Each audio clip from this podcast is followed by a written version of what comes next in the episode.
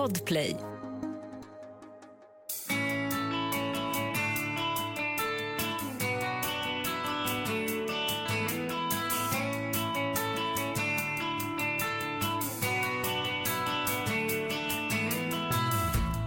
Hej, jag heter Anders Wallensten. Jag är läkare och specialist på folkhälsa och så har jag skrivit boken Hälsogåtan. Är du som jag och tycker det är svårt att få rätsida på sömnen? Jag vet att det är viktigt, men ändå är det saker som kommer emellan hela tiden. Det är saker som ska fixas med och så vill jag ha lite egen tid att varva ner det också. Och det kanske blir ett Netflix-avsnitt och kanske ett till av bara farten. Och jag somnar snabbt, men så vaknar jag vid fyra med tankar som snurrar. Och det tar tid att somna om och, och sen vaknar jag groggy av trötthet på morgonen. Ingen bra start på dagen.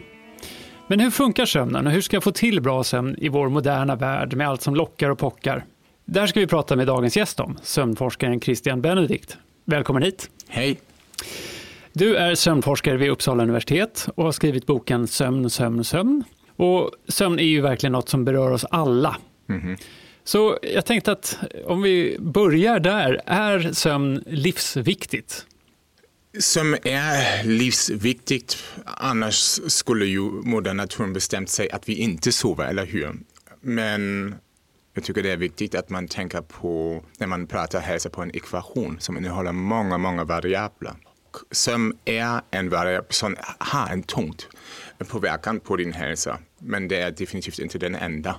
Nej, men vi kommer komma tillbaka och dyka ner det här mer, men lite om dig först. Vad, vad är hälsa för dig?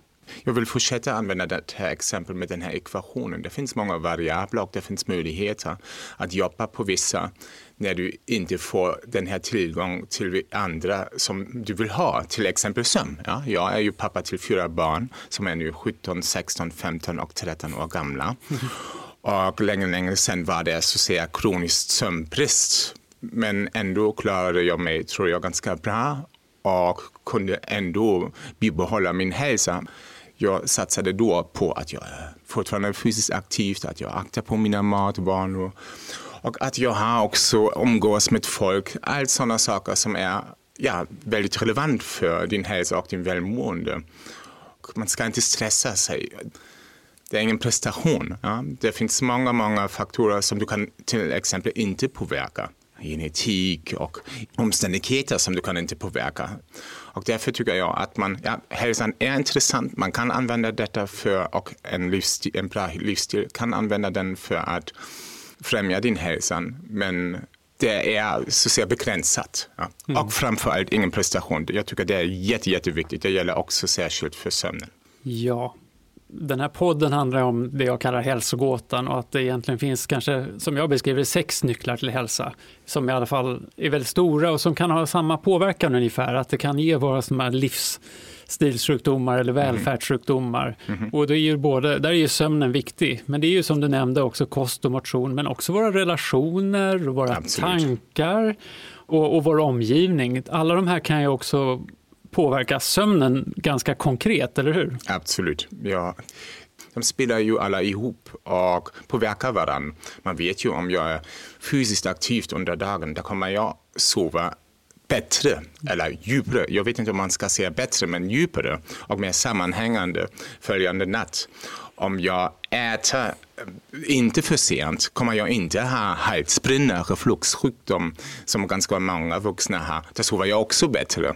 Så det finns ju, du ser, de, de faktorer, livsstilfaktorer, de alla påverkar varandra och det är inte så att man kan peka ut en och säga att den är det mest avgörande. Det är ju nonsens. de, mm. de hänger ihop. Bra yes. sömn kan ju göra att det är lättare att göra kloka matval eller Absolut. ut och träna. Men det är också tvärtom, att om man slarvar med sådana saker så kan man sova sämre. Men sen tänker jag också att sömnen är ju en väldigt mental aktivitet. Yes. Och kanske att i det här fallet är det ju extra viktigt vad man har för tankar och, mm. och, vad man har. Är man, känner man att man är i ett positivt sammanhang med bra vänner och, och livet är lugnt så kanske man sover bättre och är det annat som pockar på yes. så kan det vara jättesvårt. Så där är det ju verkligen något som också påverkar din sömn enormt mycket. Det Absolut, absolut. Men det som är viktigt, och det tycker jag är verkligen någonting som man ska lyfta, du kan skapa förutsättningar för en bättre sömn, men du kan inte tvinga sömnen. Nej.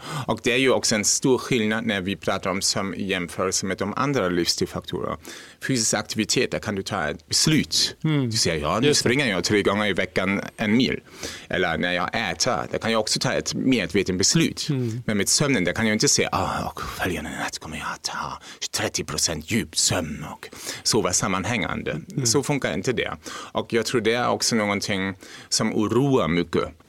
Exakt, och då mm. blir stressen för att man ska sova dåligt Precis. kanske en faktor som gör att man sover dåligt och så, så är det en ond cirkel. Absolut, och vi får väl komma tillbaka kanske till lite yes. tips mot slutet här vad man kan göra då. Men jag tänker också, du leder en forskargrupp om yes. sömn i Uppsala. Mm. Vad är det som händer egentligen? Ligger folk på rad uppkopplade med elektroder och sover i ditt labb? Mm. Hur, hur går det till? Det som vi använder i vår forskning är populationsdata eller studier där vi kollar, okej, okay, finns det någon koppling mellan dåliga sömnvanor och vissa hälsoutfall?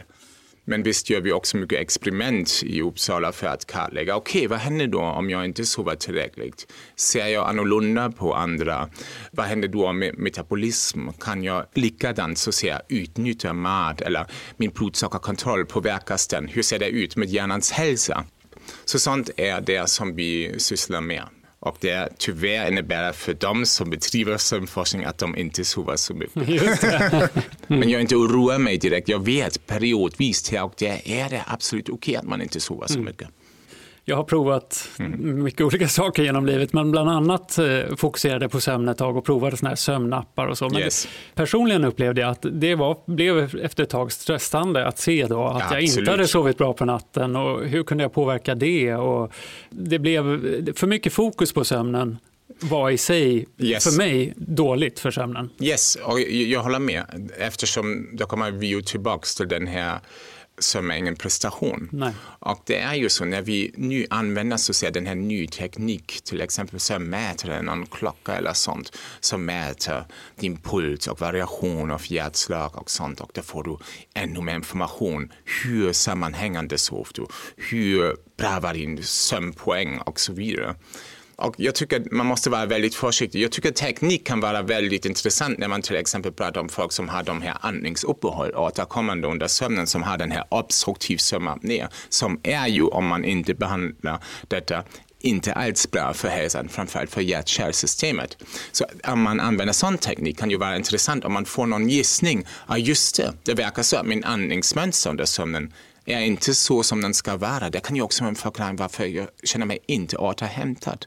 Å andra sidan är det så, om jag hela tiden kollar och stressar mig, där kan det vara så att fast jag har inte i början någon sömnproblem, att jag utvecklar en sömnproblem. Och det kallas också ortosomni, alltså att man jagar så ser den perfekta sömnen och är så hälsobesatt med tanke på sömnen.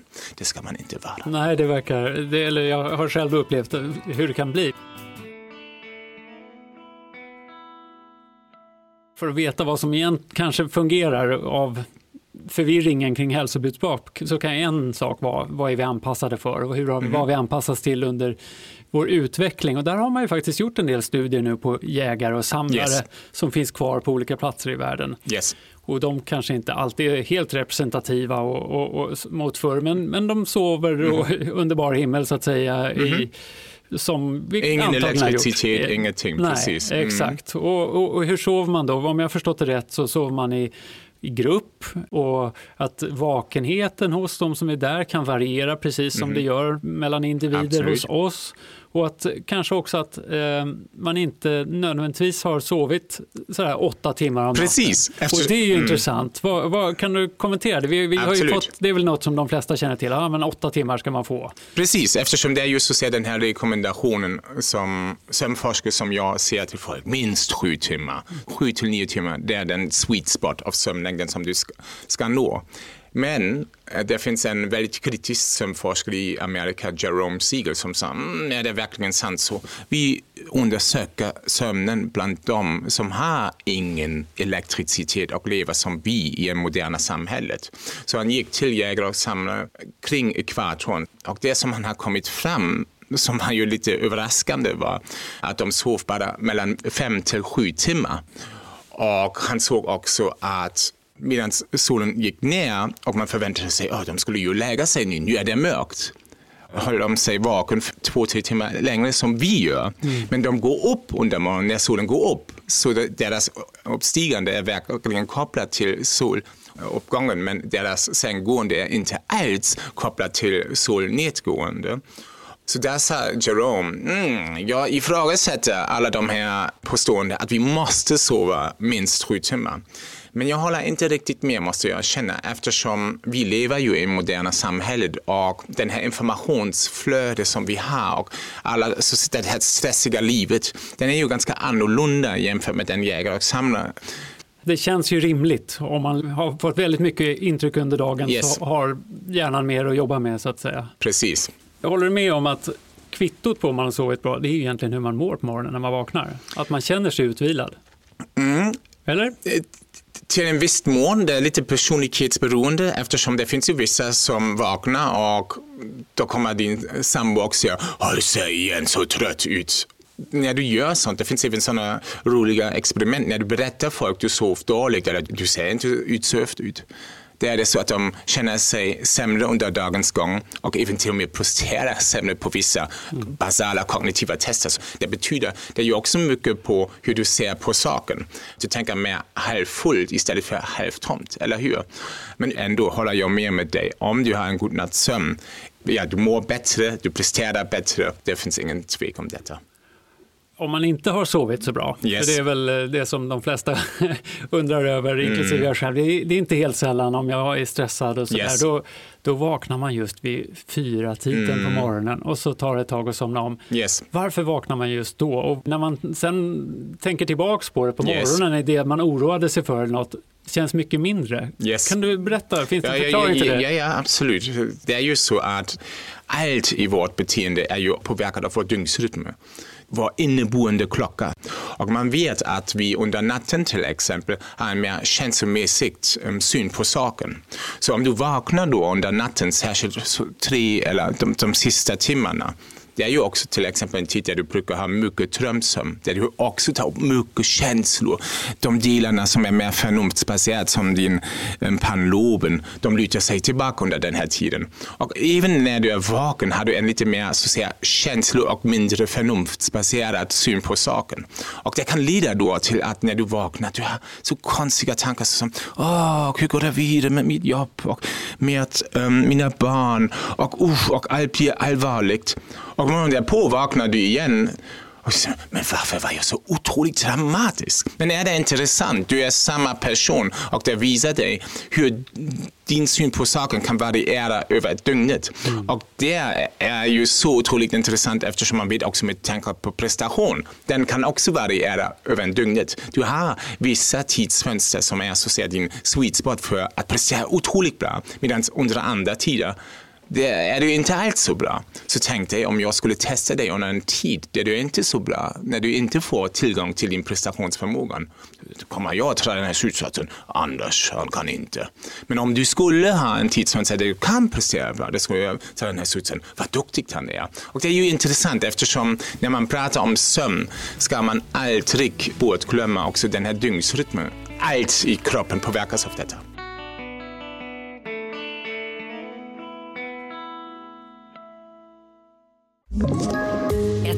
Poddtips från Podplay. I fallen jag aldrig glömmer djupdyker Hasse Aro i arbetet bakom några av Sveriges mest uppseendeväckande brottsutredningar. Går vi in med hemlig telefonavlyssning och, och då upplever vi att vi får en total förändring av hans beteende. Vad är det som händer nu? Vem är det som läcker? Och så säger han att jag är kriminell, jag har varit kriminell i hela mitt liv men att mörda ett barn, där går min gräns. Nya säsongen av Fallen jag aldrig glömmer på Podplay.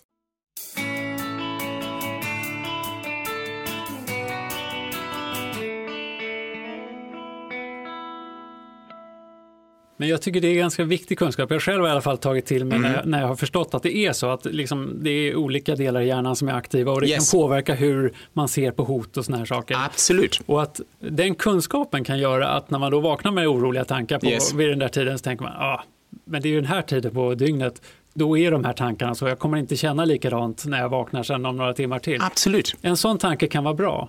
Liksom jag tycker en sån här tanke Mm. att om jag vaknar då så tänker jag att jag kan inte somna om. Att man snarare istället för att tänka oj vad jag sover dåligt, att man tänker ja men det här, det här är också en typ av vila. Det är bättre än Jättebra. ingenting. Jättebra att du säger det. Även om du inte lyckas sova sammanhängande minst sju timmar och du har perioder där du är vaken, du ändå ger dig en utrymme att vila. Och vila och att vara inte påkopplad ger också dig en återhämtning till en viss utsträckning. Visst, den bästa är att det är fullt med sömnen. Men även om du inte sover på bästa sättet, du ger dig ju vila. Visst, jag inte bagatelliserar kroniska sömnbesvär och om det är så att du vaknar och vaknar varje natt och det är flera timmar där du kan inte sova och det stressar dig. Om det stressar dig, då måste du få hjälp. Visst kan du läsa böcker som min eller din och eh, få här och där tips för att skapa bättre förutsättningar. Men när det inte hjälper till, då måste du så säga, komma i kontakt med en läkare och vidareutreda detta. Varför är det så? Men du ska inte oroa dig om du här och där har någon gång en natt där du vaknar lite tidigt. Mm. Nej, just det. Och, och att då kan olika sätt att tänka på det, som du sa, Yes. glaset är halvfullt snarare än halvtomt. Mindset är så otroligt viktigt. Mm. Absolut. Nu ska vi gå över till lite hur Mhm. man optimerar förutsättningarna för sömn. Yes. Det finns inte den här one size fits all rekommendation. Till exempel om jag tänker då på mina egna barn. De vill till exempel höra någonting under insomningen. Varför? Det är inte relevant vad de hör. De vill bara, och de använder ja, en dator. Så, Oj, teknik, det är ju farligt. Nej, det är inte farligt. Den, de har den, de vill bara höra någonting eftersom det leder till en positiv distraktion. De tänker inte på något som oh, nu ska jag sova, nu ska jag sova. Nej, de lyssnar lite kring, till den, vad vet jag, någon saga eller sånt. Och på grund av detta har de en positiv distraktion och somnar. Så om man skulle då prata om med en sömncoach, eh, undvika allt elektronisk utrustning för eh, eh, sänggående och när du befinner dig i sovrummet. Så det är ju väldigt beroende på en person och min yngsta, han öppnade, han tar även en kall dusch som jag aldrig skulle rekommendera till folk som har insomningsproblem. Men han säger, jag vill ha det. Det är hans egen rutin. Så om det är en sömn, så säga, framkallande rutin, varför skulle jag hoppa in då och säga, nej men enligt forskning, den gemene man behöver det så och så. Funkar inte det. Så eh, om jag förstår det rätt så man kan gärna experimentera med olika Yes, variabler absolut. om man sover dåligt. Men det är inte givet att svaret är det som står i den allmänna rekommendationen. Precis, och det är ju också jag tycker, jättebra att du säger det eftersom vi kan ju när man läser någon bok eller komma i kontakt med någon läkare för att utreda vad kan en, vara en lösning för mitt sömnproblem. Det kan man utreda olika saker, kan, göra, eller kan ge olika rekommendationer och säga hej, här finns olika möjligheter för dig. Testa dig fram, vilken passar dig bäst. Och om du har gjort detta och du uppföljer så säga, till exempel med en sömndagbok. Hur har jag sovit? Till exempel under kvällen kan du reflektera, hur gick det under dagen? Var det faktiskt så dåligt eller det gick ju ganska bra? Det får du någon känsla, att, just det, jag ser nu, nu blir det bättre för mig. Det är någonting som passar mig ganska bra. Men det kan vara så att till exempel min sambo säger, nej men för mig passar någonting annat eh, mycket bättre. Så man måste testa sig fram. Och till slutet, när man har alla de här, uppföljt alla de här rekommendationerna, eftersom det måste man ju också erkänna, det gör ju många som har sömnsvårigheter, de försöker så mycket, men de lyckas ändå inte. Ja, då behöver man professionellt hjälp och stöd. Till exempel också att komma i kontakt med en läkare och utreda, är det kanske någonting annat som leder till mina sömnsvårigheter. Vad vet jag, min smärtbehandling är inte tillräckligt eller jag har något problem med min sköldkörtel, en favoritord på svenska för mig. eller jag har refluxsjukdom, förstår vad jag menar? Så det finns så mycket som kan bidra till detta och man måste vara väldigt försiktig när man bara säger så är det och så kommer det att funka. Så lätt är det inte, även om man ibland tror det. Om vi ska räkna upp de Yes. variablerna i sovrummet så kan man ju tänka sig att man, ja, man ska ju tycka att sängen är skön antar jag. Yes. Och, och man kan, ska väl inte ha det för varmt utan en temperatur man trivs med. Där kan man experimentera. Och sen så ska det ju helst vara mörkt, eller hur? Yes, och du, men det som är mest relevant, är det inte Mm. roligt, du inte tar upp detta nu, men det är roligt. Vad är mest relevant för att sova? En madrass och en täck och en kudde, eller Mm. hur? Och även där ska man ju börja. Det är ju så att säga en tredjedel av livet där du befinner dig.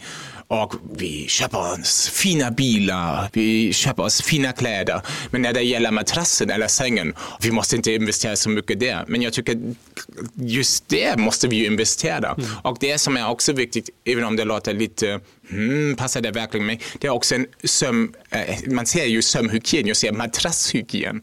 Man måste också lyfta det. Det är ju så att det finns mycket folk som är till exempel väldigt känsligt mot kvalsterbajs. Och många underskattar detta. Så om du andas in detta kan din näsa svullnas upp och du börjar andas genom munnen som är inte alls bra för sömnen. Där har du en ökad risk för att snarka eller ha andningsuppehåll, astma på lång eh, eh, sikt. Så sånt till exempel måste man tänka på. Så jag måste regelbunden till exempel tvätta eller lyfta min täcke, min kudde. Jag måste ställa upp min madrass någon gång. Jag måste ersätta den.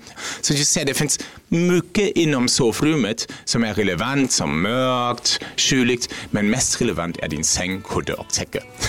Ja, men det är jättebra. Det är jättebra. När det gäller beteende, visst, man ska inte jobba i sovrummet eftersom när man tänker på hjärnan, hjärnan är ju så en otroligt associativt organ. Den vill hela tiden se något mönster. Just det, här befinner jag mig i köket, där brukar jag äta. Och när jag befinner mig i sovrummet och brukar jobba i sovrummet eller i sängen, det säger ja just det, nu är det ju dags att jobba, eller just det, nu är det dags att kolla på sin mobil. Så man måste vara försiktig att etablera beteende som kan då utveckla sig som en beting, till exempel att jag ligger då i sängen och börjar jobba eller sånt.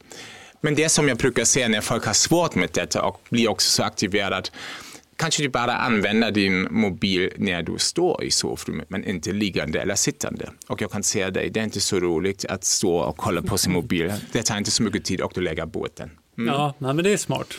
Om vi går då vidare till fysisk aktivitet Yes. på kvällen. Där kom Yes. det nyligen en studie som sa att eh, det spelar inte så stor roll. Yes. Men om jag går till mig själv kan jag känna att jag kan verkligen inte träna sent på kvällen Yes. för då det känns som att det med. kokar i kroppen och, och ma- man är igång fortfarande. Så jag, jag vet inte riktigt vad du säger om den studien eller om, om hur man ska en, tänka. Det var, det var en, även till och med en metaanalys där de har så systematiskt försökt att sammanfatta vad vet vi egentligen om det. Men saken är man måste vara lite försiktig med den här studien eftersom de mesta experiment som de tog hänsyn av i den här metaanalys inkluderade försökspersoner som var i typ 20-åldern. Så om du till exempel, ja, eller jag som är lite äldre eller ännu mer eh, äldre person, är det likadant. Jag skulle vara försiktig. Det kan man ju också eh, som en analogi nämna koffein. Om du är en person som brukar dricka mycket kaffe och du är van till detta, det finns forskning som visar att de sover faktiskt inte sämre. Även om många säger att det är så. Kan vi då ett till ett översätta detta till äldre? Nej, eftersom äldre personer har överhuvudtaget en nedsatt förmågan att metabolisera koffein. bryta ner det. Mm. Bryta ner. Så de, och de säger, oj nu jag får inte dricka kaffe efter klockan 12. Mm. Då kan jag inte somna nästa natten. Så man måste också tänka när man läser sånt som metaanalys, är fysisk aktivitet faktiskt inte så problematiskt med tanke på sömnen vem pratar vi här om? Men överhuvudtaget skulle jag ändå säga, hej, om du tar någon kvällspromenad eller en lättare workout, det är inte så problematiskt. Men förstås, eh, om jag har någon fotbollsmatch innan jag lägger mig eller springer full fart genom skogen, där kan jag kanske inte sova direkt så omedelbart bra. Nej, och, och som du varit inne på tidigare så är det här då en faktor som man kan testa och experimentera Yes. med om man sover dåligt. Precis. Sover man bra så sover man ju bra. Så att, eh, Jättebra, precis. Ja, så kan Mm. man säga. Och jag kan också lägga in där att jag känner själv att om man är stressad och dricker kaffe då, blir det, då kan det för Yes. mig bli en effekt i en sån period som gör att det blir svårare att sova. Mm. Men om jag är på semester och allting är lugnt då, då spelar det ingen roll. Det var ju också en utmaning för mig och jag är säkert också för dig när man skriver en populärvetenskaplig bok om hälsa. Att konceptualisera detta, att folk förstår det är så att säga mönstret Fast du är ju också medveten om att det finns studier som kanske inte ser det på samma sätt. Men du måste så säga ha en koll på hela litteraturen och när man har då en enstaka studie, det kan vara väldigt intressant och ja, nyfikenhetsframkallande. Mm. Men det är inte då skriven på sten att det är så. Exakt.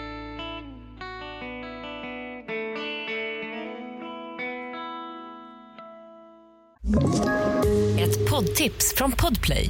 I fallen jag aldrig glömmer djupdyker Hasse Aro i arbetet bakom några av Sveriges mest uppseendeväckande brottsutredningar går vi in med hemlig telefonavlyssning och, och då upplever vi att vi får en total förändring av hans beteende. Vad är det som händer nu? Vem är det som läcker? Och så säger han att jag är kriminell, jag har varit kriminell i hela mitt liv men att mörda ett barn, där går min gräns. Nya säsongen av Fallen jag aldrig glömmer på Podplay.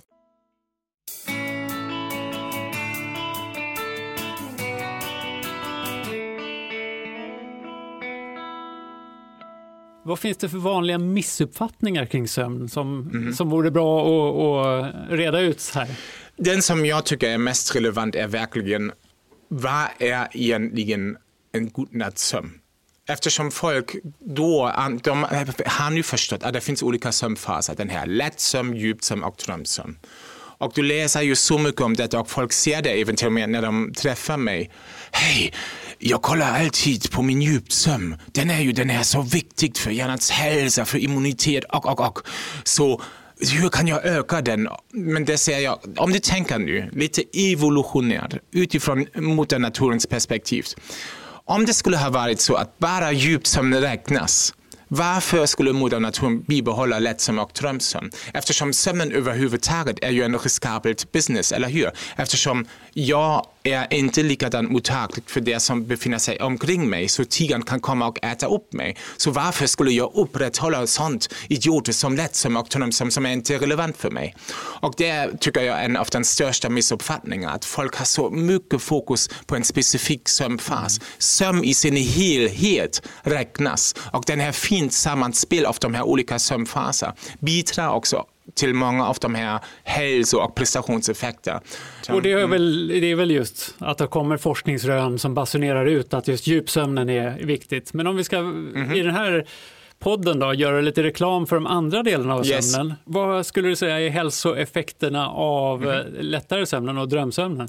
Så kolla, lättsömn till exempel. Det finns vissa studier som har kopplat din förmåga att befästa en procedurminne. Jag gör det enkelt. Så om du lär dig någon någon rörelse. Ja? Du spelar fotboll och lär dig en ny teknik, en bra dribblingssätt eller du dansar på något sätt och det kräver ju mycket koordination av kroppen och hjärnan. Och Man har visat att det verkar så att lättsömnen är en fas som bidrar för att befästa det här procedurminnet så att du morgonen därpå till exempel pianostycke kan spela det bättre det är mycket bättre som du gör det för, före sömn och det vet man. Och man vet att de två spelar en väldigt stor roll där. När du tänker på drömsömn vet man till exempel att de som har en mer sammanhängande, det vill säga oavbruten drömsömn under natten, har en bättre förmåga att avtraumatisera upplevelser som de hade under föregående dagen. Som någonting jätteobehagligt, usch. Och det hade ju också en starkt start känslointryck. Men nästa gång när du till exempel kommer i en situation som påminner dig till den här upplevelsen, där du hade den här obehagliga upplevelsen, vill du ju inte uppleva känslan på samma sätt. Och du gör inte det. Du vänjer dig. Och det verkar så att sömnen spelar en väldigt viktig roll för den här avtraumatiseringen.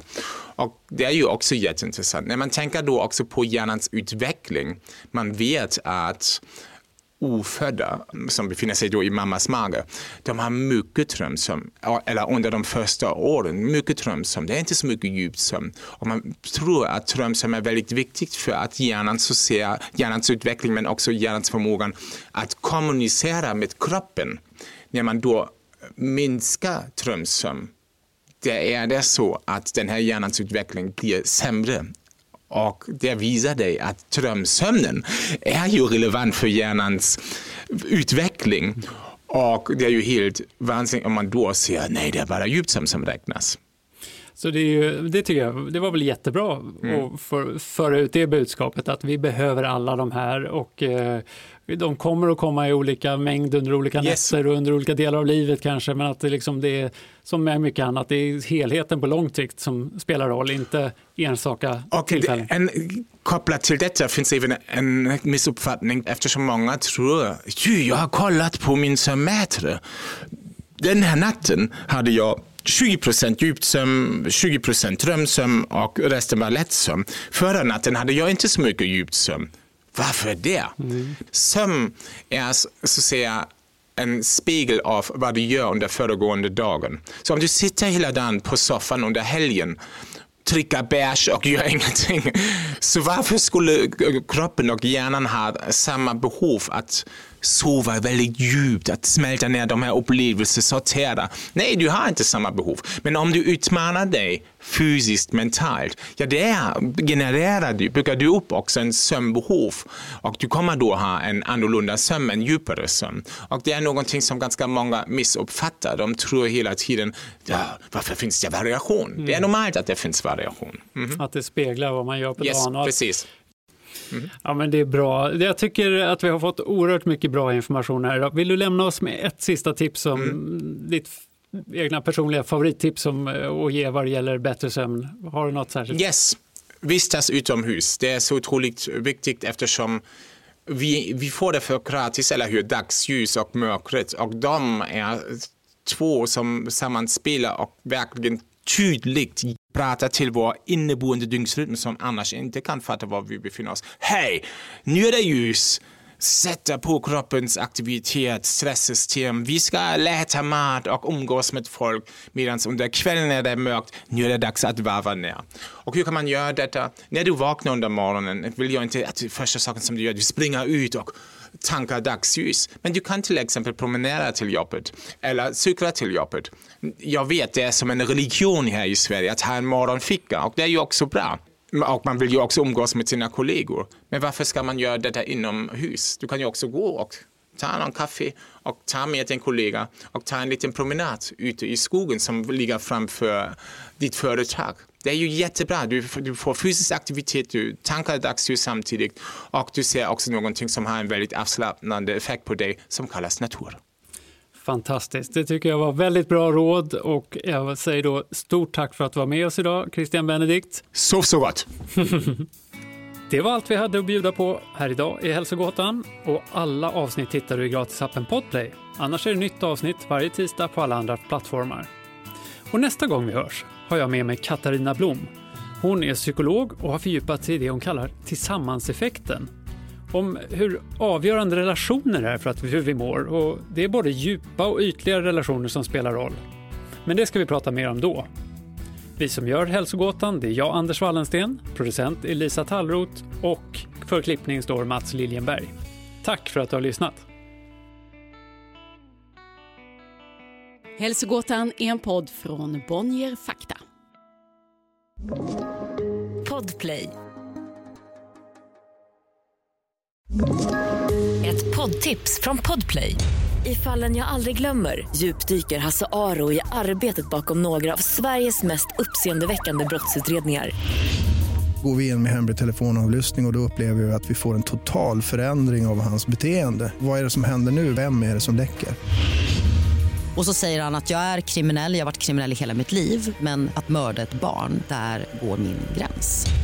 Nya säsongen av Fallen jag aldrig glömmer på Podplay.